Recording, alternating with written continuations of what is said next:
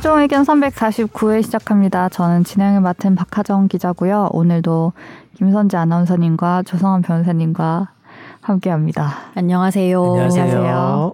오늘 도구 아닙니다. 오늘은 오늘은 음, 제가 두 자리를 차지하고 앉아 있습니다. 지금 널널해 보이시네. 아, 왜안 그래도. 오셨죠, 그분은? 어디 가시지 않으셨나요?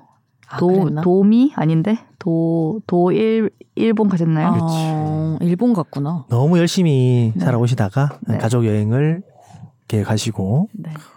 떠나셨습니다. 그 보내드려야 됩니다. 좀 쉬게 만드시 만들어 드려야 돼요. 음. 과연 이것을 듣고 오실지 의문입니다. 앞에는 듣지 않을까요, 그래도? 한 5분 자기 얘기하는지 네. 때문에 어째 어째 주말을 보내셨나요? 딱히. 딱히 말할 말할 것이 없다. 일했는데? 아 회사 왔는데? 당직이셨나요 이번 주에? 아니요, 야근? 야근은 뭐죠? 아나운서 저녁, 저녁 야근은 근무.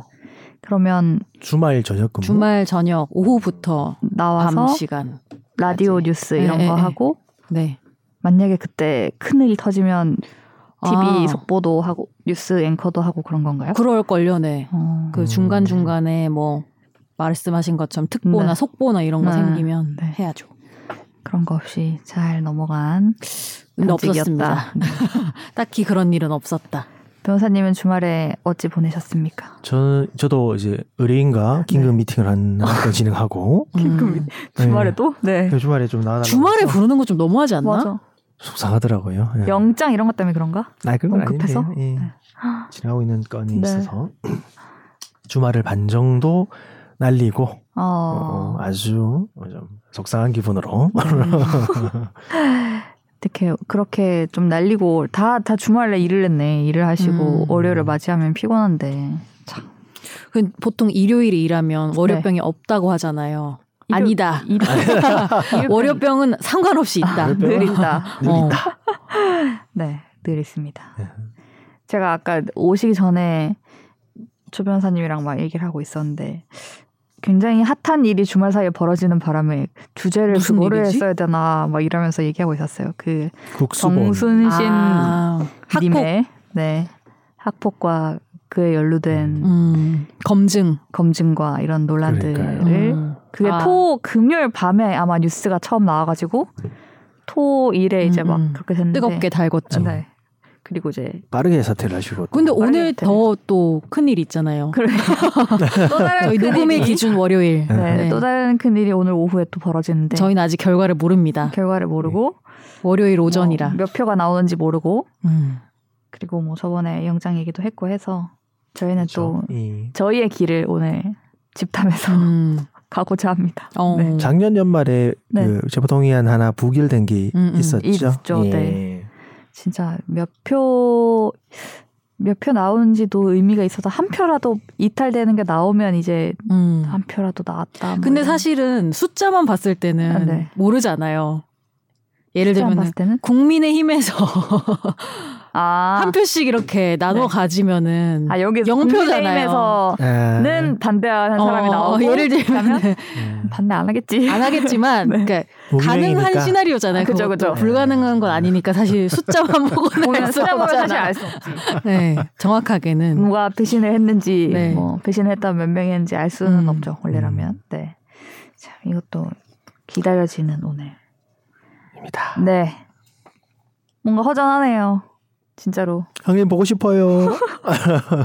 원래 이렇게 말씀을 하시고 조성원 변호사님이 이렇게 뒤에 추임새를 넣어주셔야 되는데 네. 지금 이제 오늘 이끌어 가셔야 주체적인 됩니다. 사람이 되세요. 추임새를 넣지 말고 아, 오늘을, 예. 오늘을 계기로 오늘 어깨가 좀더 무거우십니다. 주체적인 예, 예. 사람으로 거듭나자. 준비한 계획이 없는데 오늘은. 네. 네. 댓글부터 시작해 보도록 하겠습니다. 조성환 변호사님의 댓글을 읽어드립니다. 네이버 오디오 클립의 니누얼님 마지막 김선재 아나운서님 말씀에 매우 공감합니다. 누군가가 운영하는 사업장에서 사람이 죽었음에 대한 처벌을 논하는데 처벌만이 능사가 아니라는 말은 너무 무책임한 게 아닌가 생각합니다. 음 맞아 이미 음. 이미 사람이 죽었는데 이, 이 말씀을 처벌이라도 하자. 음, 네, 였죠. 그렇죠. 네. 음. 다음은 니가 가라 내가 갈까 님이십니다. 32분 27초 부분에 네. 나무 아미타불 관세음보살 대법 판결은 과연 네, 그 김영균 부석사 씨. 네, 네. 부석사 판결 부석사 아, 부석사 판결이에요? 것 예, 같은데. 예. 아, 32분 27초는 32분 아, 27초. 그렇겠네. 예. 아, 외고의 그 그래서 저- 한자로 서리지를. 쓰셨구나. 음. 네. 저도 읽어 드리려고 이제 네. 이딱이 시간을 때를 딱 틀었는데 네. 이 판결 설- 설명하고 다음 판결 넘어갈 때 딱 이었거든요. 음. 제가 깊은 뜻을 헤아리지 못하고 다른 아. 다른 판결 얘기를 할 뻔했네요. 네. 부석사 판결입니다. 네, 판결은 과연. 다음은 팟빵의 하얼빈의 장첸님이십니다. 요새 자주 보이신다. 대출 아저씨에게 제안을 몇 가지 해봐야 하나. 환경과 노동에 연도 없는 사람이 중대재해처벌법 완화를 시키고 있고 기자 출신인데 무시는 기본이요. 본인 지역구 제조업체 가서 깨달아도 모자를 판인데 개탄스럽네. 몇 명이 더 죽어야 하는 세상인 건지 애쓰던 애리던 큰 회사가 중대재해처벌법 피하려고 머리 쓰는 법무법인 분들 멋지세요 박수. 음. 누가 되던 바뀌지 않는 똑같은 세상. 네. SL이 뭐예요? SL? 큰 회사를 그냥 상징적으로 말씀하신 게 아닐까요? 아, 삼성, 그렇구나. 삼성, LG. LG 뭐 이런 아. 얘기 하신 것 같아요. 그- 그렇군요. 그 네. 큰 네. 회사. 대출 아저씨. 네. 저번 주에 우리가 김영균법 얘기했는데 음. 저번 주 조회수가 되게 낮아요. 음. 그래서 마음이 아팠어요. 아. 뭔가 이런 뭐랄까요? 제가 제목 정할 때 항상 음. 뭔가 이제 자극적으로? 자극적으로나 이제 어그로를 끌려고 노력하는데 이거는 그냥 뭐 음. 그냥 달기도 했고 근데 뭐 모르겠어요. 어떤 부분 담담한 제목이었던 것 같아요. 그리고 음. 제목 때문은 아니었을 아. 제목 근데. 때문은 아닌데 음. 이 노동 얘기에 자 제가 말을 어떻게 해야 될지 잘 모르겠지만 조금 더 이런 부분을 더 더 들으시게 하려면 어떻게 해야 할까? 아, 이런 방법을. 네. 음. 왜냐면 뭐 노동이나 뭐랄까 좀 어, 좀 빡세 보이는 그런 주제에 또 쉽게 안 눌러 보실 수도 있다는 생각을 하는데 음. 이게 사실은 되게 중요하고 그렇네요. 좀더 들었을 때 뭐. 좀 편하게 듣는 어, 어, 그런 네네. 주제를 더 들어오실 수 있겠네. 네, 그럴 수도 예. 있어서 고민을 많이 하고 있습니다. 그리고 이게 우리가 상담 상담 콘텐츠가 별도로 올라가잖아요. 음. 이 시청자 상 청취자 상담했던 거 그게 되게 조회수가 높거든요. 어. 그래서 본 본편보다 그게 조회수 높을 때가 더 많아요. 그래서 음. 어떻게 아, 짧게 하면 올라가는 그 네, 말씀이세요? 짧게. 네. 과거의 청취자 사연을 네. 뽑아서 이렇게 올려드리는 그게 또 높게 나올 때가 많아서 네, 뭐 그거 저희 상담을 더 잘해드리도록 하겠습니다. 그거라도 높게 나오면 다행인 건지. 네, 아무튼 댓글 달아주셔서 감사합니다. 감사합니다. 네. 다음 굉장히 사연 사연이겠죠? 청취자의 사연이 하나 왔습니다. 청취자의 사연을 진단해 드리는 날로 먹는 청사진.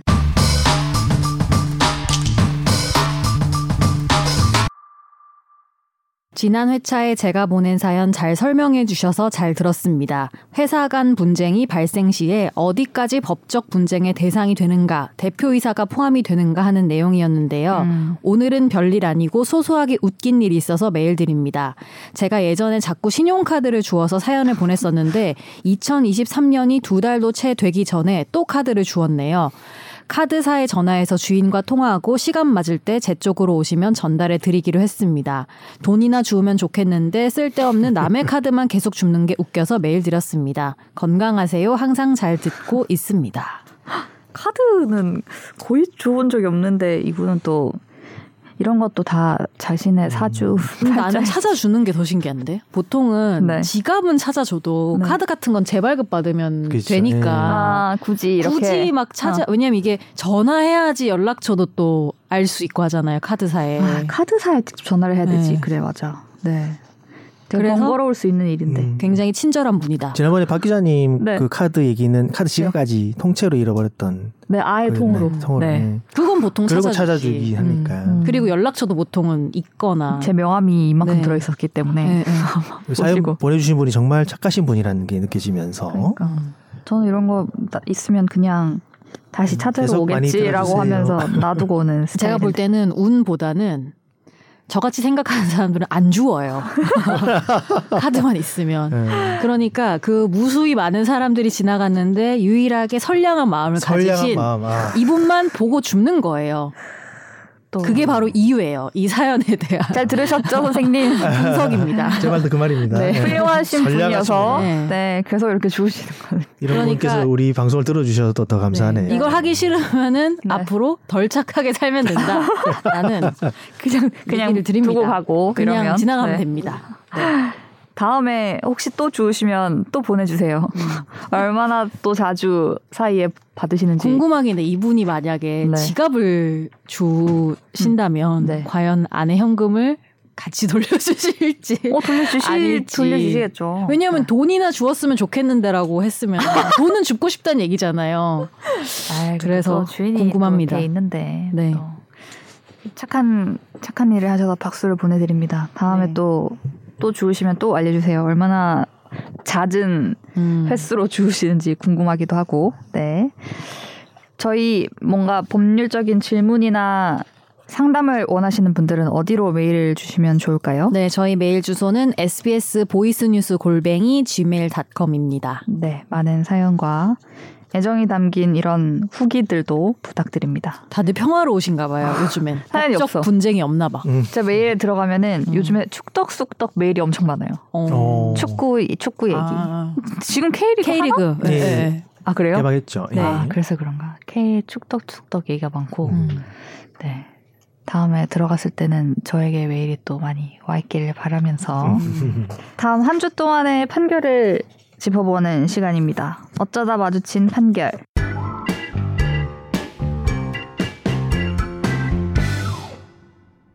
임차인 A씨는 2019년 5개월 동안 건물주 B씨로부터 서울의 한 건물 1층 일부를 임차했는데요. A씨는 이후 신규 임차인 C씨와 권리금 계약을 체결하고 이걸 주인 B씨에게 알렸지만 주인 B씨는 이 임대차 계약을 거절했습니다. 이에 A씨는 또 다른 신규 임차인인 D씨와 권리금 계약을 체결하면서 계약금, 중도금, 잔금까지 총 1억 1천만 원을 받기로 약정하고 주인에게 통보했지만 주인 B씨는 이것도 거절했습니다.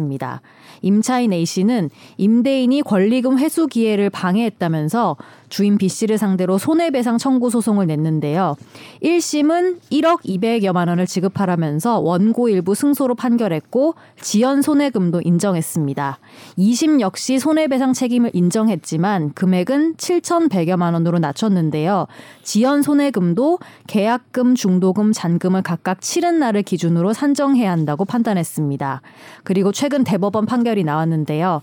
대법원은 지연 손해금은 임대차 종료 다음 날 부터 지급해야 된다면서 원고 일부 승소로 판결한 원심 중에서 지연 손해금 부분을 파기 자판했습니다. 너무 어려워요. 음. 파기 자판이 난 뭔지를 일단 파기 자판. 처음 들었어. 예. 판결이 양손인 판결이 있으면 음. 어떤 어떤 문구로 주문을 딱 주는데 여기서 이 부분은 파기 잘못됐다고 하고 자판은 대법원에서 다시 음. 대법원에서 판단을 한다. 파기 환송이랑 그렇죠. 다른 거죠. 예. 거군요. 파기환송은 아예 다시 심리를 다해서 더 뜯어보라고 해서 보내는 거고 내려 보내는 예. 거고. 파기자판은 일부분 지금은 딱 지연 손해금 시점 시기만 딱 바뀔 음. 거거든요. 네. 그래서 그런 간단한 부분에 대해서는 대법원의 자판 자체적으로? 자체적으로 판단할 수 있다. 음. 그게 자판이고요. 그러면 음. 그냥 확정되고 끝나요 거기서? 어, 그렇죠. 다시 자판, 안 돌아가고? 끝나죠. 예, 음. 환송이 어. 아니니까. 음, 사기 자판을 많이 하면 좋을 것 같다는 생각도 들고. 음. 네. 아, 근데 이, 이 내용은 내용 자체를 제가 이해를 잘 못했어. 이 내용에 임차인이 임차인을 여러 번 구해서 주인한테 얘기를 했는데 주인이 다 싫다고 그렇죠. 상황이죠. 예. 제, 이거 재임차하려고 했던 거예요? 그러면 뭐 뭔 무슨 얘기인지 모르겠어요. 일단 임차인인데 권- 권리금이라는 건 대충 아시잖아요. 네. 어떤 가게에 있어 상가에 있어서 유무형의 그런 그런 노하우나 이런 부분 쌓여, 인테리어 쌓여 뭐 있는 이런 그런 거. 부분이 을 다음 임차인에게 넘겨줄 때 이제 네. 권리금을 일단 받을 수 있는데 음, 임대인 그 상가건물 임대차 보호법 제 10조의 4에서 권리금 회수 기회 보호 등이라는 이제 조항 사실 아예 만들어져 있어요. 네. 그래서 임대인 임대차 기간이 끝나기 6개월 전부터 임대차 종료 시까지 임차인이 주선, 주선한 새로운 임차인에게 권리금을 받는 이런 행동들을 하면 안 된다. 어. 방해해서는 안 된다라고 아, 방해해서는 안 된다. 의무 규정이 딱 있고요. 네. 그 사망에 보면 이제 1항을 위반해서 손해가 발생했을 때는 손해배상 책임이 있다는 걸 법정으로 딱 명시를 해뒀어요. 음. 그래서 이 대법원 판결 자체가 의미가 있다는 부분은 단순히 그냥 채무불이행 책임이 아니라 이 상업 건물 임대차 보호법에 법정으로 정해져 있는 법정 책임으로서 기능을 하고 이 이때 이제 사항에 따라서도 보면 아, 사항보다도 사망에 이 손해배상액은 신규 임차인이 임차인에게 지급하기로 한 권리금과 임대차 종료 당시 권리금 중 낮은 금액을 넘지 못한다라고 해서 배상액까지 이제 상한까지 정해놓은 그런 특정이 되어 있거든요. 임대인 임차인이 이제 그 계약 자기 계약 기간이 종료가 되고 음. 다른 이에 올 새로운 임차인. 자기가 임차인을 새로 구해가지고 예, 자기가는 올 권리금을 받기로 했는데 임대인이 임의로 임의로 이 사람이랑 계약 못하겠다 아예 거절 이런 걸 못하게 하는 방해하지 못하는 그런 조항이라서 법정에 정해져 있는 임대인 거지. 입장에서는 내가 이 새로운 임차인이 마음에 안 들어도 바- 계약을 해야 돼요? 맞아. 제가 이게 지금 예, 궁금해서. 그게 이제 음. 그 특- 특정 사유가 어, 이 임, 임차인이 그 원래 임대차 계약이 해제될 수 있는 그런 뭐 3기 이상의 차임 연체나 음. 이런 특별한 하자가 없으면 그렇지 특별 하자 없으면은 인정해 줘야 되는 음. 그런 조항이에요. 어. 주택임대차 보호법에서도 강력하게 보호하는 것처럼 상하건물 임차 보호법도 이 조항에 따라서 음. 좀 권리금에 대한 가- 강한 보호를 하고 있거든요. 음. 그럼 이거를 약간 법적으로 가지 않고 해결하려고 했으면은 그러면은 네. 주인이 이 정도 권리금을 줄 사람을 구했어야 되네 사실은 그죠? 아 그렇죠. 예. 그러니까 자기 잘 마음에 드는? 했으면 예. 자기 마음에도 들고, 들고? 이, 임, 임, 이 소송 제기한 임차인 A 씨한테 권리금도 권리금도 그만큼 주고? 줄수 있는 사람을 자기가 찾았어야면 음. 해결됐겠네요. 아, 그렇죠. 그 음. 그렇게 되면 인정이 되겠죠. 그 이, 이 판결에서 아까 선재님도 읽어주셨지만 이 판결의 의미가 있다는 거는 지연 손해금 계산을 할 때 뭔가 특별한 걸 인정했다는 건가요? 이 판결에서는? 이 심에서는 지은 손해금을 뭐 계약금, 중도금, 잔금 각각 치른 날, 돈이 넘어온 날 다음 날부터 이렇게 해야 된다. 네. 그렇게 됐는데 그게 아니라 이 이 대법원 판단은 원 임대차 계약이 종료된 날로부터 음. 그때부터 권리금을 받을 수 있었는데 음. 못 받게 시간이 끌고 하니까 그 부분을 더 빨리 받아야 된다 이렇게 음. 판단한 거죠. 그러니까 더 많이 줘야 된다 결론적으로는. 그렇죠. 예, 대법원에서는 그렇게 판단하신 것 음. 같아요. 그럼 제가 옛날에 네. 그 실제로 저희 그 건물주 아니 건물주이긴 한데 임대인 쪽 대리를 해서 선물 주세요? 아 제가 아니라 저희 의뢰인이 아, 의뢰인이. 아유, 건물 가고 싶네요. 네. 저희 임대인 쪽 대리를 해서 소송을 한 적이 있는데 네. 그때도 참 힘들게 했는데 그 보통 건물주 임대인 쪽에서 이제 임차인 들 장사가 잘 되면 네, 뭐 네. 본인이 하겠다거나라고 네. 해서 기, 기간이 지나면은 그죠. 종료시키는 그런 게 많지. 않습니까? 네. 나가라고 하는데 그 그냥 권리금도 없이 그냥 네. 그 쌓아온 그뭐 커피숍 같은 경우라고 아. 한다면은 쌓아온 그런 그대로 하면 되니까. 그대로 하면 되니까 그걸 네. 그냥 내 보내고 자기가 할 목적으로 이, 이 이렇게 내 보낼 때 그걸 방지해서 네. 그 임차인들을 보호하기 위한 규정이거든요. 음. 그래서 그 권리금을 확실하게 받을 수 있게 다른 사람을 권리금 계약까지 해서 이 사람은 나한테 권리금을 주고 다시 들어올 사람을 임, 네. 음. 임차인을 나, 나는 계약 기간이 끝났지만 다음 사람을 구해줬으니까 나는 권리금 받게 해달라 음. 이런 걸 보장해 주는 거예요. 음. 그럼 방금처럼 주인이 아 이렇게 보니까 카페가 너무 잘 돼. 그래서 내보내고 내가 해야겠어. 그럴 경우에는 주인이 권리금을 챙겨줘야 돼요. 그 나가는 그렇죠. 사람한테. 예. 어. 근데 예를 들면 이런 경우도 있을 수 있잖아요. 새로 그럼 구했어 이 임차인이. 근데 새로 들어온 업종이나 이런 게 네. 너무 별로야. 내가 봤을 때. 그러니까 내 주인이 건물 내가 봤을 값을 때. 떨어뜨릴 어, 것 같아. 뭔가 아, 그런 경우에는 어떻게 해요? 그 그런 그런 경우에 업종이 자꾸 바뀌잖아요. 네. 그럼 그 원래 권리금 자체를 못 받겠죠. 어. 원래 있던 업종에서 권리금을 주고 그걸 이용하게 해서 권리금 계약을 받고 나가는 건데 들어온 사람도 자기가 바꿀 건데 그 사람한테 권리금을 줄 리가 없잖아요. 어, 음. 그럼 그 부분은 그렇게 생각하면 될것 음, 같아요. 상가 임대를 안 해봐가지고 잘, 잘 몰. 음. 이 주택 임대랑 이 와닿는 정도가 확 차이나서 잘 예. 저도 모르겠어요. 임대는 안 해봤어요. 자영업자분들이 임차를 해보실 수도 있으니까. 아, 그치, 그치. 네. 지금 지금 아 아니에요. 얘기 하나 더 말씀드리면 이제 이때 이제 아까 말씀하신 것처럼 임대인 쪽에서도 거절할 수 있는 사유가 있어야 되잖아요. 음. 그 정당한 사유도 그 이제 제 10조의 4 2항에 아 있어요. 예, 예. 이렇게 임대인이 거절할 수 있는 사유가 또 몇 가지 있거든요. 음. 간, 간단히 말씀드리자면 임차인이 주선한 신규 임차인이 되려 하는 자가 보인, 보증금 또는 차임을 지급할 자력이 없는 경우 네. 그리고 임차인으로서의 의무를 위반할 우려가 있거나 그 밖에 임대차 유지를 하기 어려운 상당한 사유 뭐 등등 이런 게 있어요. 음. 음. 결국에는 뭐 그 새로 들어온 사람이 자력이 있고 네. 계속 그 계약 기간 동안 잘 음. 보증금이랑 차점을 낼 수 있는 그 정도가 되어야 네, 이제 네. 음. 임대인은 그 거절하지 못한다 음. 이런 양쪽의 그런 네. 좀 조율을 좀 해둔 조항이라 가지고 네. 그렇군. 알겠습니다. 상가 임대차에 이어 지금 주택 임대차 판결이 하나 더 있습니다. 음. 이건 좀 와닿았습니다. 아, 그렇죠. 무슨 말인지. 네. 볼까요? A 씨는 2016년 임대인 B 씨와 보증금 4억 4천만 원에 2년 동안 아파트 임대차 계약을 맺고 거주했습니다. 이후 임대인 B 씨와의 합의로 2021년 2월까지 임대차 기간을 더 연장했는데요. 그런데 임차인 A 씨는 그 전인 2020년 11월 B 씨로부터 임대차 계약 만료 뒤에 실거주 예정이라는 취지의 문자를 받았습니다.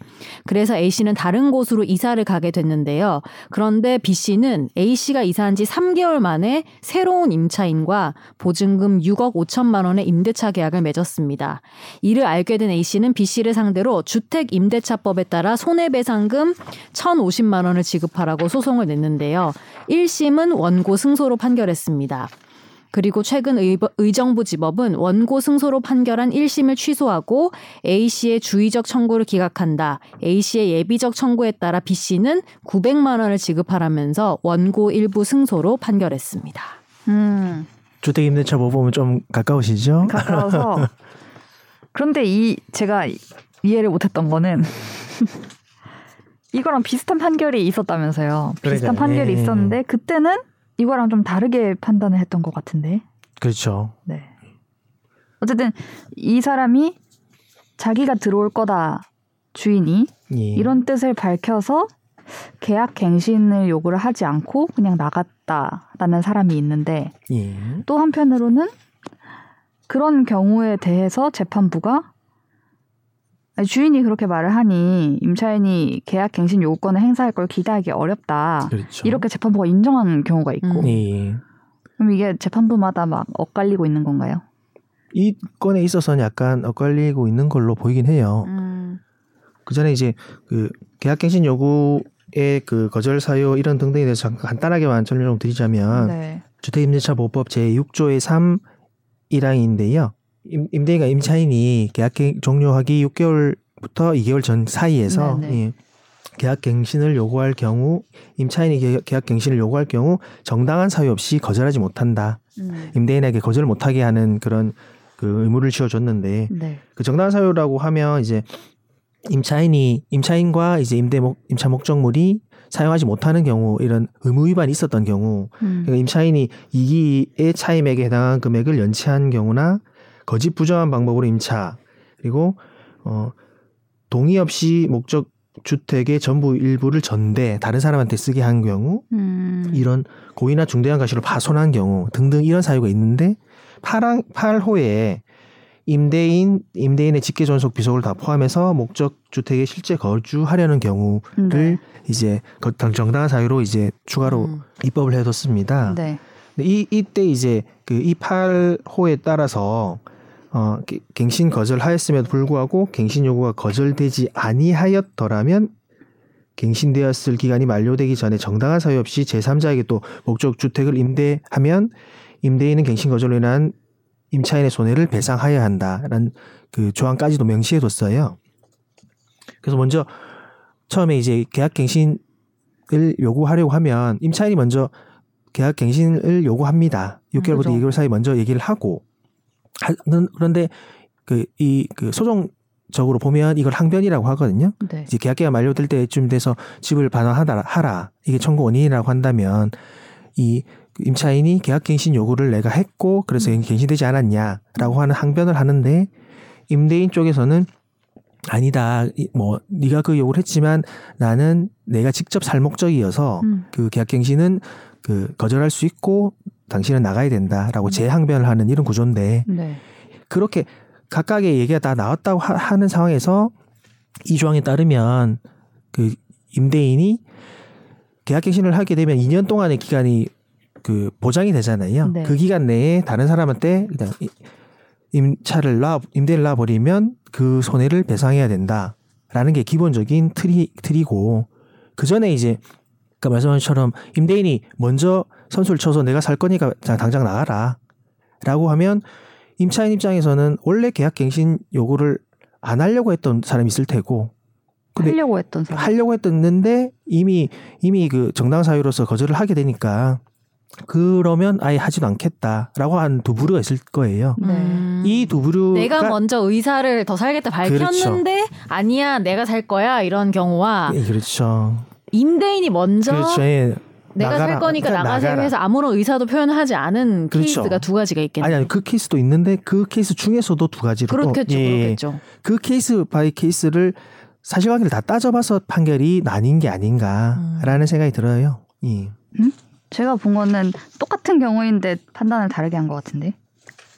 이 대법원도 아니 이 대법원 판결은 이제 계약 갱신 요구를 안, 했, 안 했다고 하면 네. 안 했다고 하면 이 주택 임대차 보호법 제6조의 사함에 따른 손해배상 청구를 할 수 없다는 거 아닌가요? 지금 대법원 아니고 여기 의정부지법에 지금 우리가 소개한 판결은 의정부지법이고 아, 정부 예. 그 밑에 보면은 비슷한 사건에서 서울중앙지법은 1심 판결. 네. 이제 비워달라라고 해- 했는데 예. 예. 그래서 이사를 하니까 다른 사람이랑 임대차 계약을 또 맺어버렸는데 이 재판부는 구체적인 사유를 들어서 내가 살 거야라는 구체적인 사유를 들어서 계약갱신을 거절을 해 놓으니까 이 임차인이 계약갱신 요구권을 행사할 거를 기대하기는 어렵다. 어렵다. 어떻게 말을 하겠냐. 그래서 손해배상을 해줘야 된다 라고 한 게 서울중앙지법인데 음. 우리가 소개한 의정부지법의 판결은 그렇게 말을 했는데 그러니까 직접 살 거라면서 계약 갱신을 거절할 거라고 했고 또 그래서 이사를 한다면 사- 다른 사람이랑 계약을 체결해서 했는데 끝나기 전에 6개월부터 2개월 사이의 기간 내에 계약 갱신을 요구했어야지. 그래서 너의 청 너는 이 이렇게 처- 요구를 했다는 증거가 없어서 너의 청구는 이유가 없어. 이렇게 봤다는 거죠. 첫 번째 판결. 음. 두 번째 예. 판결은 먼저 그렇게 얘기를 해버렸으니까 계약 갱신을 요구하지 못했네 네가 다 이해한다 손해배상은 그래도 그래도 해줘라라는 거고 음. 첫 번째 거는 그래도 했어야지 이렇게 보는 것 같아서 예. 음. 되게 다르게 아 음. 이해했다. 네. 그렇죠, 그렇죠. 그러니까 뭐냐면은 내가 먼저 계약갱신 청구권 행사할게요라고 말을 하지 않았는데 안 했는데 주인이 나는 못 해주겠으니까 다음번엔 나가라라고 먼저 얘기한 상황에서 맞아요 맞아요 한 판결은 어떻게 그런 상황에서 계약갱신 청구 음. 행사하고 싶습니다라고 얘기를 하겠냐라는 판결이 하나가 있고 음, 맞아요. 음. 같은 네. 상황에서 그래도 네가 그 얘기를 했어야지. 했어야지. 너의 권리를 행사 할 수 있지라고 어. 하는 걸로 갈린다라는 얘기를 네, 하는 네, 거죠 네. 지금. 아, 예, 예. 그래서 그게 정리가 돼야 돼. 음, 선생님이 아까 말한 것처럼 어떻든 간에 나 계약 갱신해서 살고 싶다는 얘기를 해놔야 그렇죠, 예. 그건 된다. 맞죠. 중요하다. 네. 지금 이거를 네. 종합하면은 종합하면 앞으로 우리는 그렇게 네. 해야 되는 건데 왜 네. 이렇게 다르게 보냐라는 질문을 하신 거 음. 아니에요? 그렇죠, 맞아요. 예, 같은 맞습니다. 상황에서. 예, 예. 맞아요, 맞아요. 그게 정리 맞겠네. 음, 음. 예. 그럼 이제 이게 또 올라가고 올라가서 대법원에서 판단을 하겠죠. 이런. 경우에 예.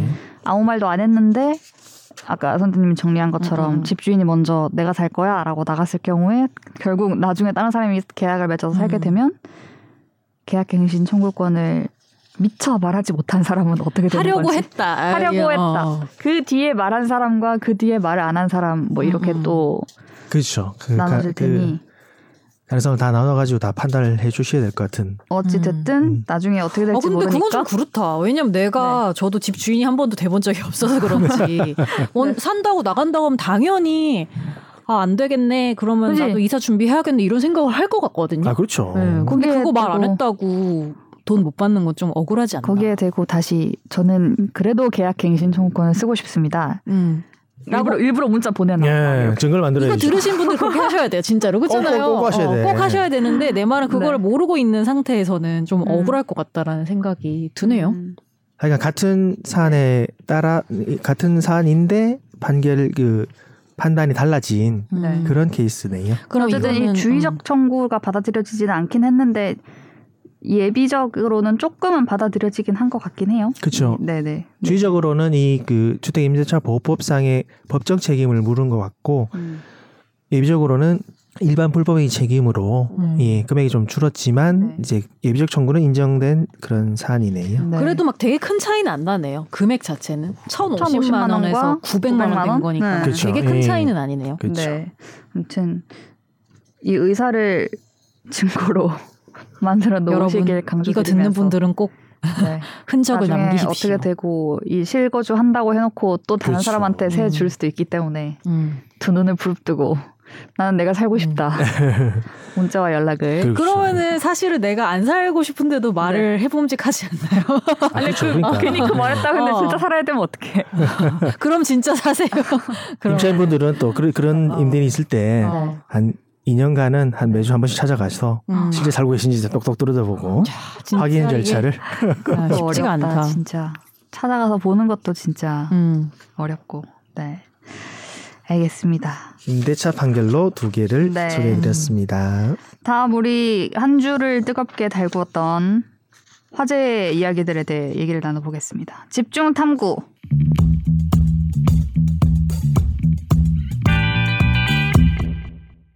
동성 부부 배우자에게도 건강보험 피부양자를 음. 인정했습니다. 네. 이 말은 동성혼을 인정한다는 뜻일까요? 아닐 것 같은데요. 네, 아니랍니다. 아니랍니다. 정답. 오늘 끝나는 건가요 방송? 네, 이걸로 마무리를. 마무리하면 되나요? 결론부터 말하면 그건 아닙니다. 아닙니다. 네. 근데 이게 지난주 이제 거의 일주일 다 돼가는 소식인데요. 저희가 정리를 한번 해볼까 합니다. 당일에 우리 메인 뉴스도 탑 기사로 나갔더라고요. 맞아요. 탑 세 꼭지가 이 뉴스였어요. 그러니까요. 되게 어떤 변화의 첫 발걸음이 음. 되는가 음. 약간 이런 걸 또 분석하고 방금 말씀드린 것처럼 이게 동성혼을 허락하는 음. 건가 이런 거에 대한 얘기도 하느라 네 그랬는데요. 제가 아까 처음에 얘기했지만 이, 부, 이 주말 사이 또 핫한 얘기들이 있었지만 이 음. 부분 또 지난 지난 주에 또 중요한 판결이었기 때문에 음. 저희는 준비한 걸로 뚝심 있게 음.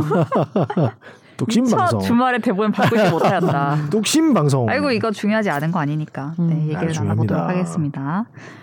지난 21일에 동성 부부가 직장 가입자 피부양자 지위가 박탈되는 것은 부당하다면서 건강보험공단을 상대로 소송을 냈어요. 1심 재판부는 동성 부부의 사실혼 관계를 파악하는 평가하는 건 어렵다. 뭐 이런 이유 등으로 패소 판결을 했는데 이걸 뒤집었습니다. 그럼 이 판결에서 동성 부부를 어떻게 바라보는 건지, 사실혼 부부라고 인정을 한 건지에 대해서 오늘 한번 살펴보려고 해요. 사건 경위는 이렇습니다. A 씨는 소성욱 씨예요. 뭐 다 나오셨으니까 소성욱 씨는 김용민 씨를 만나서 2013년부터 교제를 하였고 2017년부터 같은 주소지에서 살았습니다. 그리고 2019년 5월에 양가 가족과 친지 친구들에게 이를 알리는 소소한 결혼식이라는 결혼식도 했어요. 그리고 이제 김용민 씨가 취업을 한 뒤에 2016년부터 건강보험 직장 가입자가 됐고 소성욱 씨가 그 이후에 다니던 직장을 그만두면서 지역 가입자가 됐습니다. 음.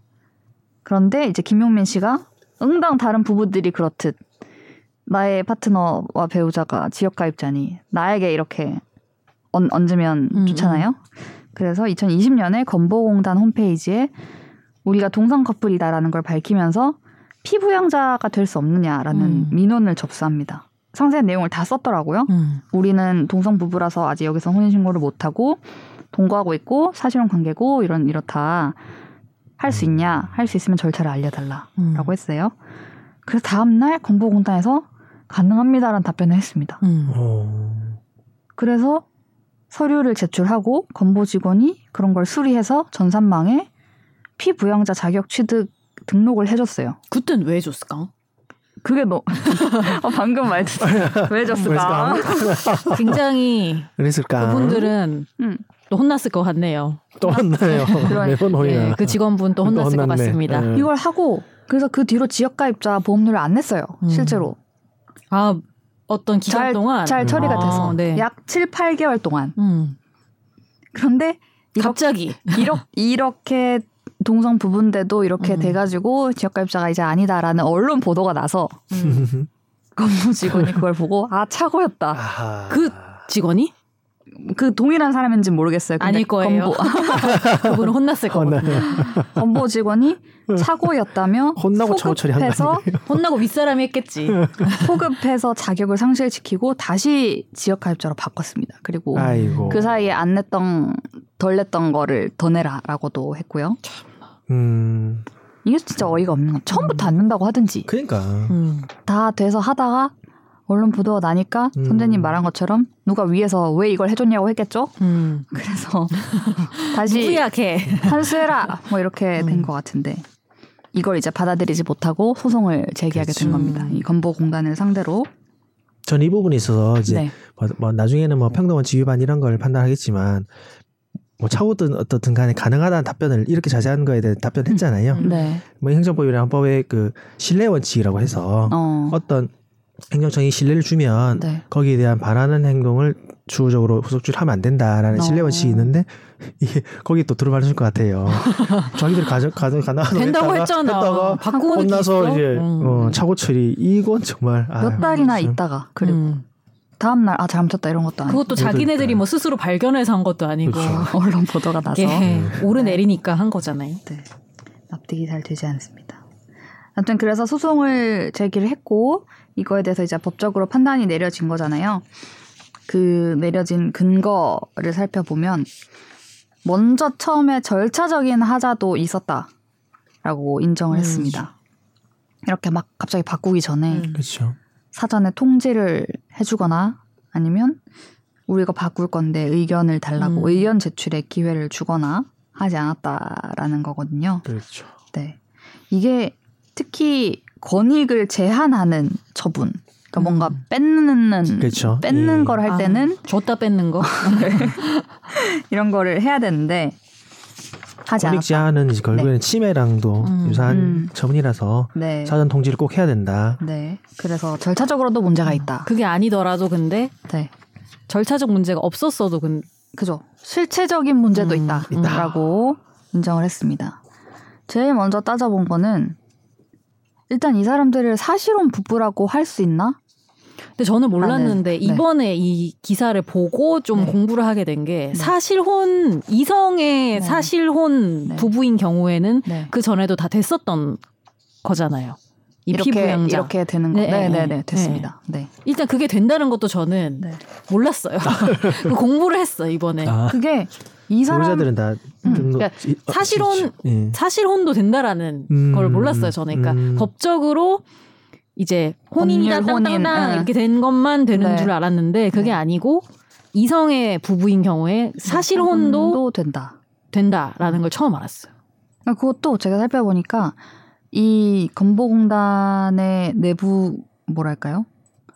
국민건강보험법 상의 어떤 명시된 그런 음. 거 상에서 사실혼도 된다 이렇게 명시된 건 없어요. 그렇죠. 음, 근데 아예 그 이- 규정이 이- 없는 네, 거예요. 근데 이분들이 그냥 사실혼도 해석을 해서 그냥 음. 포함시켜서 아, 해줬던 아. 거죠. 예. 해주고 있었던 거예요. 아. 그렇구나. 막 사실혼도 된다 이런 말은 없구나. 네. 오히려 또 네. 사실상 혼인관계에 있는 자라고 했다가 1976년 법 개정 때 이 부분 또 삭제를 했다고. 아, 네. 그럼 뭐 하더라고요. 되는 건데요, 사실상. 아니 아니 사실은 혼인관계에 있는 자가 있다가 음. 사실혼이란 사실상 혼인관계라는 부분을 드러내서 오히려 아, 사실혼 관계가 빠져야 그 되는데도 예, 사실혼이라고 아예 쓰여 있었다는 예, 거예요. 과거에, 어, 과거에. 아, 예. 그렇구나. 그 부분이 빠졌는데도 건보공단에서는 넣어서 해석해주고 음. 포함시켜줬던 음. 거죠. 예. 네. 직장 가입자의 배우자는 피부양자 이렇게 해준다라는 음. 식으로 음. 사실혼 배우자는 음. 된다고 이제 음. 포함을 시켜서 해줬던 거죠. 거죠.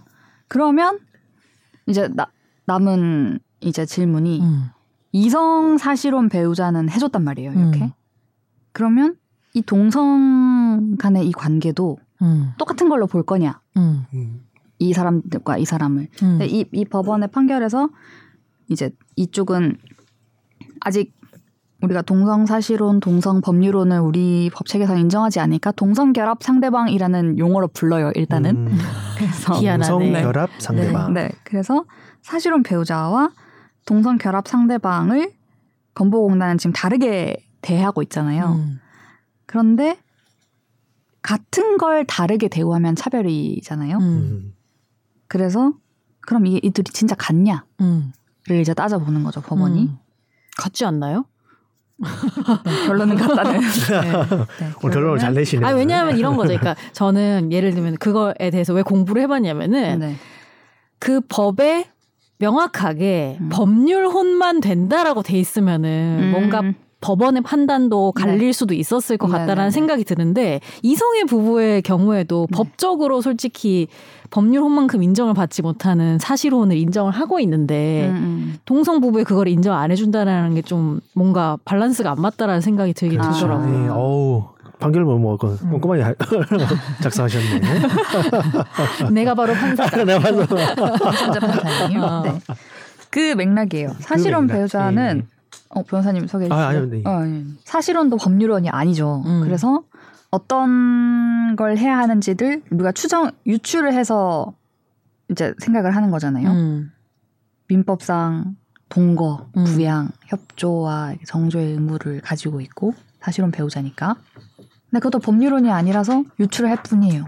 동성 결합 음. 상대방도 똑같아라고 음. 본 건데 역시 그런 동거, 부양, 협조, 정조 의무에 대해서 상호간 의사가 합치되어 있고 정서적, 경제적 생활 공동체 관계를 음. 맺고 있다. 이거는 본질적으로 다르지 않다. 음. 아, 본 본질적으로 다르지 않다. 네, 예. 다르지 않고 같다는 거죠. 음. 어렵게. 어렵게. 그리고 이 동일성의 판단 기준은 이거는 건보공단 의 직장 가입자 피부양자 음. 이걸 지금 따져보는 상황에서 음, 음. 같냐 아니냐를 보는 거잖아요. 음. 다른 게 아니라 그러면 이 판단의 기준은 음. 직장 가입자한테 생계를 의지하고 있고 뭐 요런 요런 측면으로 봐야 된다는 음, 거죠. 막 다른 음, 음. 뭐 다른 요소들을 고려할 게 음. 아니라 그래서 이거는 동일한 집단이다. 음. 음, 이렇게 그렇죠. 생계를 의지하고 음. 이런 구조상으로 동일한 집단이다 라고 봐서 음. 동일한 집단인데 다르게 대하는 거는 음. 차별이다라는 음. 그렇죠. 예. 결론. 그러니까 다안 해주던가 그것도 아니고. 네 그렇게 결론으로 나아갔습니다. 음. 밀접한 정서적, 경제적 생활 공동체 관계 음. 네. 그리고 직장 가입자에게 주로 생계를 의지하고 있는 것, 뭐 소득 및 재산이 보건복지부령이 정하는 기준 이하일 것 이런 조건으로서만 판단을 음. 한것 같아요. 네네 예. 그거에 이제 해당이 된다고 본 거죠. 음. 근데 아까 처음에 이제 전제로 판단을 한 거는 다만 하지만 이 동성 결합 상대방이 음. 사실혼 배우자 관계다 이건 아니라고 했어요. 음. 그거 사실 판단 자체도 안 한 거로 보이는 것 같은데요. 그래요? 아 판단했나요? 판단을 아. 했죠. 사실혼은 우리나라에서는 아직까지 이성 간의 혼인 그 혼인이라는 말을 건 했어요. 아 판단을 판결문에. 같이 네네네. 예, 혼인은. 어쨌든 사실혼도 혼인의 관계를 준해서 얘기를 하는 음. 건데 음, 뭐 대법원이나 헌법이나 이렇게 얘기를 하는 게 아직 우리 민법에서는 이성 간의 혼인을 허용하고 예, 있고 아, 동성 간의 혼인은 허용하지 않고 있다. 그렇죠. 예. 그래서, 그래서 사실혼도 사실혼도 기본적으로 크게 달리 이렇게 본다고는 할 수 없어서 음, 현행 법령을 해석하는 차원에서는 두 사람이 사실혼 관계에 있다고 보기는 어렵다. 이렇게 처음에 음. 전제는 깔고 갔어요. 아 둘이 근데 뭔가 네. 충돌하지 않아요? 사실혼이랑 다르지 않다고 했는데 사실혼은 아닌 거면 사실혼 비스무리한 거다. 이렇게 그, 얘기를 그렇게 한 거죠. 그거 아니에요? 그렇죠. 사실혼은 논리가? 아니야. 아, 사실혼이랑 똑같은데 음. 구조적으로 네. 사실혼은 아니야. 사실혼은 그러니까 사실혼. 비스무리한 거야. 약간 본질적으로 다르지 않다. 다르지 않다. 어, 어렵네. 제가 처음에 읽다가 무슨 얘기지? 앞에 사실혼이 아, 사실혼이 아니래. 그래서 오, 너 잘못 읽었나? 음. 사실혼이 아닌데 뭐, 뭘 인정했다는 거지? 막 이렇게 해서 봤는데 뒤에 그러게요. 되게 헌법이랑 이제 뭐 새로운 뭔가야 이런 건가? 사실혼 비스무리한 새로운 뭔가다 이렇게 본질적으로 뭐- 다르지 네. 않은 뭔가다. 네, 그런 건가? 그러니까 혼인이란 자체 혼인과 가족 생활을 이제 헌법에서도 양성의 평등을 기초로 성립됐다. 뭐 혼인은 남녀의 음. 애정을 바탕으로 뭐 가는 것이다라는 혼인 자체를 그렇게 좀 이성 간의 것만 특정을 하니까 음. 네. 그 동성 간에도는 사실 혼도 안 된다. 뭐 이런 논리가 네. 귀결되는 수밖에 없는 것 같아요. 명시적으로 음. 있으니까 그걸 깨기는 어려워서. 어려웠던 것 같아요. 예. 네. 그리고 약간 어떤 느낌이냐면 요 분야에서만 특 뭔가 한정적으로 판단을 하겠다라는 느낌이에요. 그렇죠. 이- 저도 이- 그, 아, 그 얘기를 아, 해서 아, 예. 그게 그게 네. 가장 큰 것 같아요. 그렇죠. 왜냐하면 네, 네. 이게 이렇게 되면은 다른 분야에서도 사실은 음. 소송이 많이 걸릴 수가 그렇죠. 있잖아요. 예. 그래서 그러니까 우리는. 예. 여기 건보 이것 요것만 판단을 어. 하는 거야라는 굉장히 그렇죠. 좀 네네. 소극적인 태도 그렇죠, 그렇죠. 그런 게좀 예. 읽힌다라는 느낌. 맞아요. 음. 네. 재판부가 맨 마지막에 추가로 덧붙이고자 한다라며 또 덧붙이셨고. 덧붙인 것이 있는데요. 네. 짧게 읽어보면 동성애와 같은 성적 지향 소수자들에 대한 명시적 묵시적 차별이 존재해 왔음은 부인할 수 없다. 음. 음. 성적 지향은 타고난 본성으로 차별받을 이유가 없다는 점에 대한 인식이 확산되고 있고 음. 남아있는 차별들도 언젠가는 폐지될 것이다. 그래서 누구나 누구나 우리가 바꾸진 않, 않는다 이런 거. 조금 바꾼다. 우리가 조금 바꾼다 이런 건가? 누구나 어떤 면에서는 소수자일 수 있다. 소수자에 속한다는 것은 다수자와 다르다는 것일 뿐 그 자체로 틀리거나 잘못된 것일 수 없다. 이렇게 덧붙였습니다. 네. 근데 이제 말, 말씀하신 것처럼 선생님이 얘기한 것처럼 이게 이거는 건보 건보 피부양자의 영역의 네. 싸움이었던 거고 뭐 의료 음. 이제 뭐 병원 가서 내가 이 사람 보호자입니다. 음, 음, 음. 이게 안 되는 거. 그리고 상속 그거는 사실혼도 잘 안 되지 않아요? 사실은도 안 법률 법률혼만 되나요? 그 거의 그렇다고 사인되고 이런 왜냐하면 그렇게 급작스럽게 이루어지는 상황에서 제가 아. 아는 분도 거? 네. 거의 그런 관계인데 음. 법적으로 부부가 아니니까 네. 그게 굉장히 이성의 부부인데 여기는 어, 어. 그 결국에는 막 다른 가족한테 전화를 하고 아 그러니까? 음. 실제적으로 벌어지는 게 네. 다른 가족 없으세요 이러면서 결국에는 아. 다른 가족이 뭐 사인을 네네. 해야 되고 이런 일이 벌어져서 음. 혼인 신고를 했다고 하더라고요. 결국에는. 그런 어떤 그렇죠. 말로만 이렇게 사실혼 관계라고 하면 네. 뭐그 증명할 수 있는 게 없으니까. 음. 당장 예. 그, 그 예, 그 상황에서는 자리에서 뭐 증명할 수가 없으니까. 음. 그리고 연금 국민연금법에 따른 연금 수급권자가 사망했을 때 배우자가 유족 연금을 받는데 음. 사실은 배우자가 받는데요. 음, 음, 음. 근데 이제 동성 커플은 네. 안 되는 음. 그건 또 별도로 판단을 받아라 이런 그렇죠. 느낌이네요. 네. 이런 이런 것들이 이제 인권위가 차별을 시정해라라고 했던 음. 결정문상으로 나왔던 성소수자들이 겪었던 어려움들에 이런 게 있다. 이게 음. 인정이 안 된다. 음. 뭐 이런 것들이 있고요. 가정 폭력도 있네요. 가정 구성원 가족 구성원에 의한 폭력인데 그중 배우자에 해당하는 가족 구성원은 배우자 또는 배우자였던 사람이래요. 음. 그래서 동성 커플 사이에서 발생하는 가정 폭력 사건에는 음. 가정 폭력 특별법을 적용할 수가 없, 음. 없다. 그렇죠. 네, 그런 게 있다고 합니다. 근데 얼마 전에 몇 년 전에 마일리지 맞죠? 그 인정된 적이 있었죠. 대한항공 마일리지 아, 네, 동성 그 커플 봤던 것 같아요. 네. 뉴스 나왔던 예, 거. 예, 예, 인정해줬던 것 같은데 그거는. 이게 예. 뭔가 같은 가족끼리 나눠 쓰는데 이 음, 사람도 음, 음. 되냐 안 되냐 해서 그래서 그 후에 뭔가 동성 이제 부부인 경우에 음. 그왜 이성 부부인 경우에 그쪽 부모님 장인어른 뭐 네네. 다다 합칠 수 있, 죠 마일리지를 뭔가 말리지도 안 써봐서 잘 네. 모르겠어. 나도 결혼 안 해봐서 모르겠는데 아무튼 그럴 수 있다고 어. 들어서 그것도 되는 거예요 그러면은 아, 내 파트너의 부모님 내 파트너의 부모님까지 뭔가 이렇게 마일리지를 음. 합쳐서 예매를 하고 이게 가능하다고 들었거든요. 어, 네. 그런 이제 이런 부분들 이제 인정받지 못한 다양한 음. 부분들이 있고 이거를 그러면 동성 파트너 간에도 결혼할 수 있게 해줘 법률혼을 할 수 있게 음. 해줘라는 측면으로 목소리를 내는 분도 있지만 음. 아예 꼭 동성이 아니라 생활 동반자 법이라는 법의 도입을 통해서 음. 음. 그냥 혼으로 묶일 수 없는 어, 겨- 그냥 혼자 사는데 있으니까. 우리 파트너 음, 이렇게 음. 해서 같이 아. 살고 우리가 병원에서 서로 사인도 해주고 음, 음. 이런 관계를 할 수 있도록 해줘. 이거는 음. 혼인이랑 같지는 않지만 혼인 같은 하나의 계약으로서의 음, 준하는 의미야 이렇게 음. 얘기하는 분들도 있거든요. 생활 음. 동반자법. 프랑스에 이 법이 있다는데 음. 음. 여기서는 이게 혼인이랑 좀 달라요. 그러니까 친족 관계가 생기는 건 아니, 아닌데, 그러니까 혼인이랑 똑같지는 않은 거죠. 아는데 재산상의 뭐 상속이나 이런 효과는 또 생기는, 음. 그러니까 아예 새로운 범주를 만든 거고, 어, 근데 꼭 애인이거나 이럴 필요는 없죠. 네. 친구여도 되는 거죠. 네네네네. 동반자. 뭐 시민의 어떤 할수 서로의 있는. 연대. 음. 그냥 같이 거고요. 사는 뭐 룸메이트 친구여도 되는. 네네네. 서로 이렇게 음. 인정할 수 있는 제가 맨 마지막에 말미에 음. 굉장히 인상 깊게 봤던 기사를 하나 음. 소개를 해놨는데 네. 이제 생활 동반자법 우리나라에도 있으면 좋겠다라는 말씀을 하시는 분들의 네. 이야기인데요. 43살 한 여성분이 있어요. 음. 근데 동네 친구인 38살 이 아무개 씨를 입양해서 법적으로 엄마가 딸이 되었습니다. 음. 왜냐면 이분의 말은 생활 동반자법이 없는 우리나라에서 법적으로 가족이 되려니 결혼, 출산, 입양밖에 방법이 거예요. 어, 셋중 골라야 된다. 아. 그래서 동성 친구인 우리끼리는 선택할 수 있는 방법이 음. 입양밖에 없어가지고 음. 어, 입양을 했다. 되는구나. 네. 이렇게 나이 차이가 안 나도 입양이 돼요? 법적으로? 드나봐요. 뭐 됩니다. 예. 어, 신청하면은? 그래서 한 살이라도 차이 처음 알았네. 예. 많으면 안 되죠.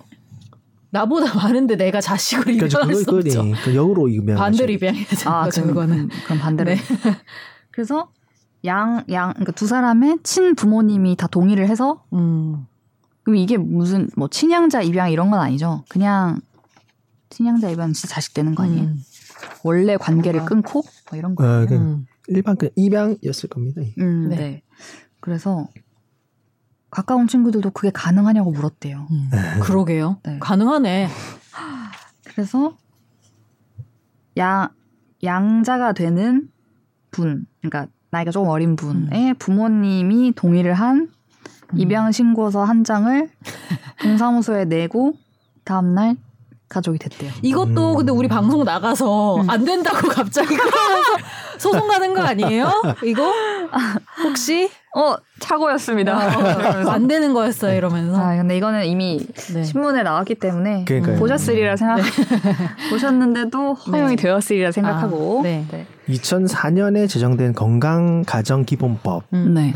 그, 그 건강가정기본법 3조 정의에 가족이라 하면 혼인, 혈연, 입양으로 이루어진 사회 기본 단위를 말한다라고 너무 특정해서 음. 혼인, 혀- 아까 말씀한 혼인, 네. 혈연, 입양 만으로 가족을 만들 수 있게 좀 협소하게 음. 건- 건강가정 기본법이 딱 정의를 아, 이게 못 규정을 박았구나. 박아둔 게 네. 있더라고요.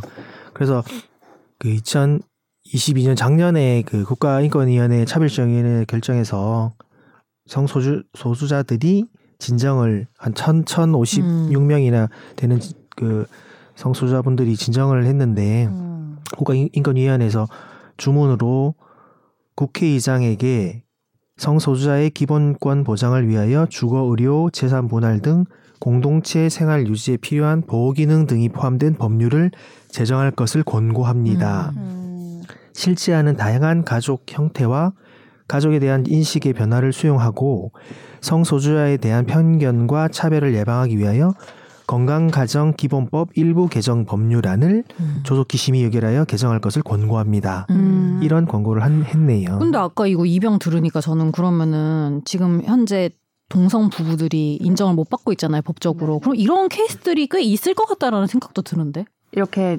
입양해서 가족이 입양이라는. 형태로 음. 여하튼 이게 뭐 상속이나 이런 문제들이 네. 해결이 되는 거잖아요. 사실 그렇죠. 입양을 네. 해버리면은 그렇죠. 음. 법- 법적으로 가족은 되니까. 어, 그렇죠. 뭔가 이, 꽤 있을 것 같다는 생각이 드네요. 나는. 사랑하는 사이인데 그 법적인 권리를 위해서 내 딸이나 이렇게 만들면 너무 음. 슬플 것 같아. 그러니까 그것도 그 나름대로의 네. 슬픔과 자괴감이 네. 있지만 현실적으로 봤을 때 음. 아까 말했던 뭐 수술이나 상속이나 가, 뭐 집이나 이런 네. 문제에 있어서 이 건강가정기본법 정의 부분에 네.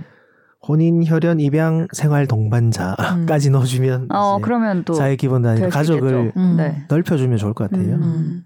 음. 아무튼 이 판결이 나와 나온다라고 했을 때 그날에 이제 이런 판결이 오늘 나올 거다라는 상황에서 저는 안 되겠지라고 생각하고 있었어요. 음, 음. 어, 기각 1심처럼 기각하겠지라고 음. 생각하고 있었는데 막 속보가 뜨는데 막 됐다는 거예요. 음. 근데 이거를 주문을 주문만 읽고 그 재판부에서 네. 내용 설명을 안 했어요 법정에서 음. 어. 왜왜 내가 이걸 하는지 그냥 뭐뭐 1심에 뭐를 파기하고 뭐 한다 이렇게만 말하, 말하고 그냥 나간 거예요. 음. 예. 너무 궁금한 거예요. 왜 이거를 어떤 논리로 어, 했을까? 어떤 논리로 해준 거고 왜냐면 이, 이 당사자랑 이 같은 이제 이 행동과 생각을 같이 하는 분들도 법정에 갔다가 왜 해줬는지를 몰라가지고 앞에서 기자회견을 해야 되는데 뭐 어쨌든 의미 어, 있는 의미는 판결이다. 있다. 근데 아까 말씀 주신 것처럼 말씀 나왔던 것처럼 뭐 이제 사실로는 안 되지만 뭐 이렇게 이렇게 이런 과정을 거쳐서 됐고 뭐 소수자 그 덧붙인 말씀 뭐 이런 걸 봤을 때 되게 저는 그래도 전향적이다. 진일보한 네, 할- 생각해요. 볼- 완전하진 않지만. 예, 네, 네. 볼수 있겠어요. 예. 음. 또 형사 사건에 있어서는 이제 네. 양형의 이유나 판결에 대한 이유를 설명하고 선고를 네. 하시는데 네. 민사 행정은 딱 주문만 말씀하시거든요. 음. 아 뭐, 보통 그래요. 음. 어. 예, 사- 내용을 뭐 이렇게 이렇게 설명하시는 분들은 없습니다. 그리고 약간 아, 너무 답답하게.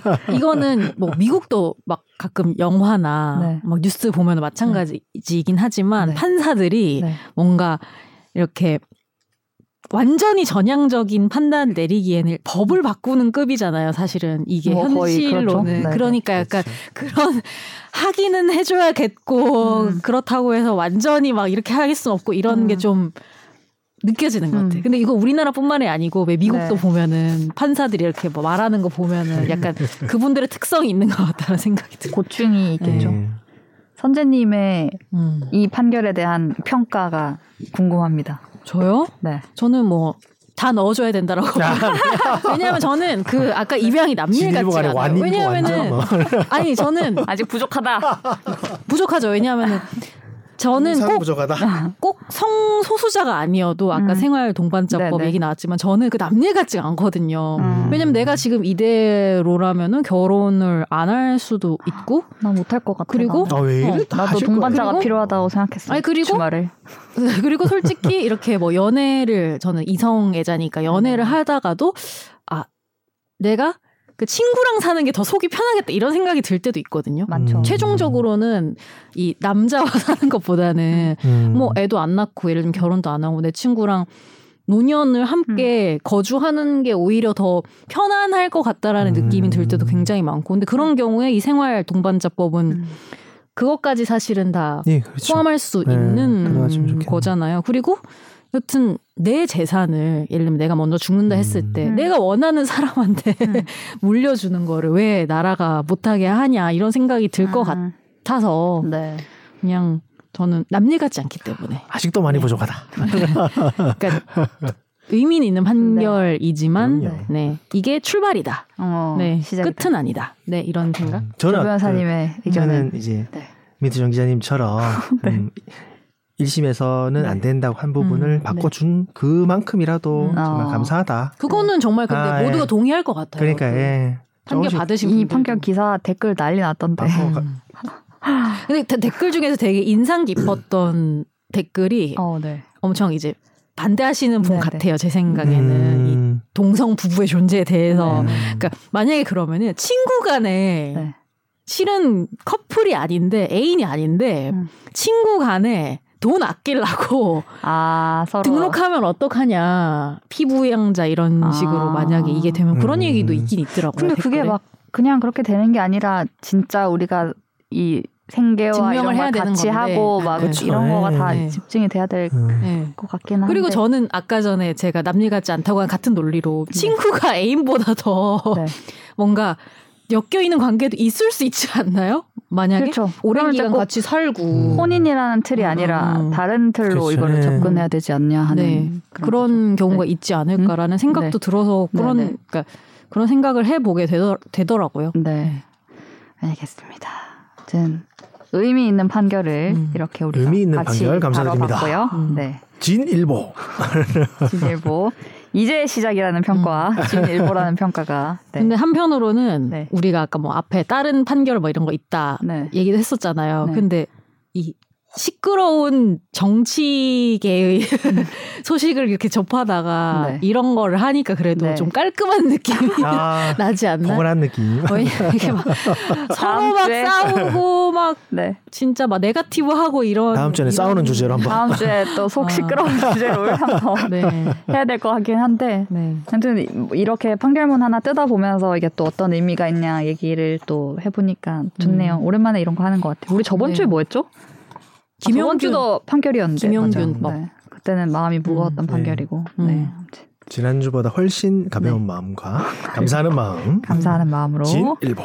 얘기를 나눠봤습니다. 여기에 대한 우리 정변님의 의견도 궁금했는데 한 네. 다음 주에 근데 반대하시는 하고. 분들도 분명히 있을 거예요. 아, 이렇게 네. 훈훈하게 우리는 훈훈하게 마무리했지만 어, 네. 댓글 그렇죠. 예. 댓글 달아주세요. 기대합니다. 네. 네. 다음 주에 또 많은 댓글과 돌아온 정 변호사님과 함께 뵙겠습니다. 음. 감사합니다. 감사합니다. 감사합니다. 나도 법률 전문가 세상만 사법으로 재밌게 풀어내는 여기는 최종 의견 최종 의견 최종 의견 최종 의견으로 오세요 고품격 법률 팟캐스트.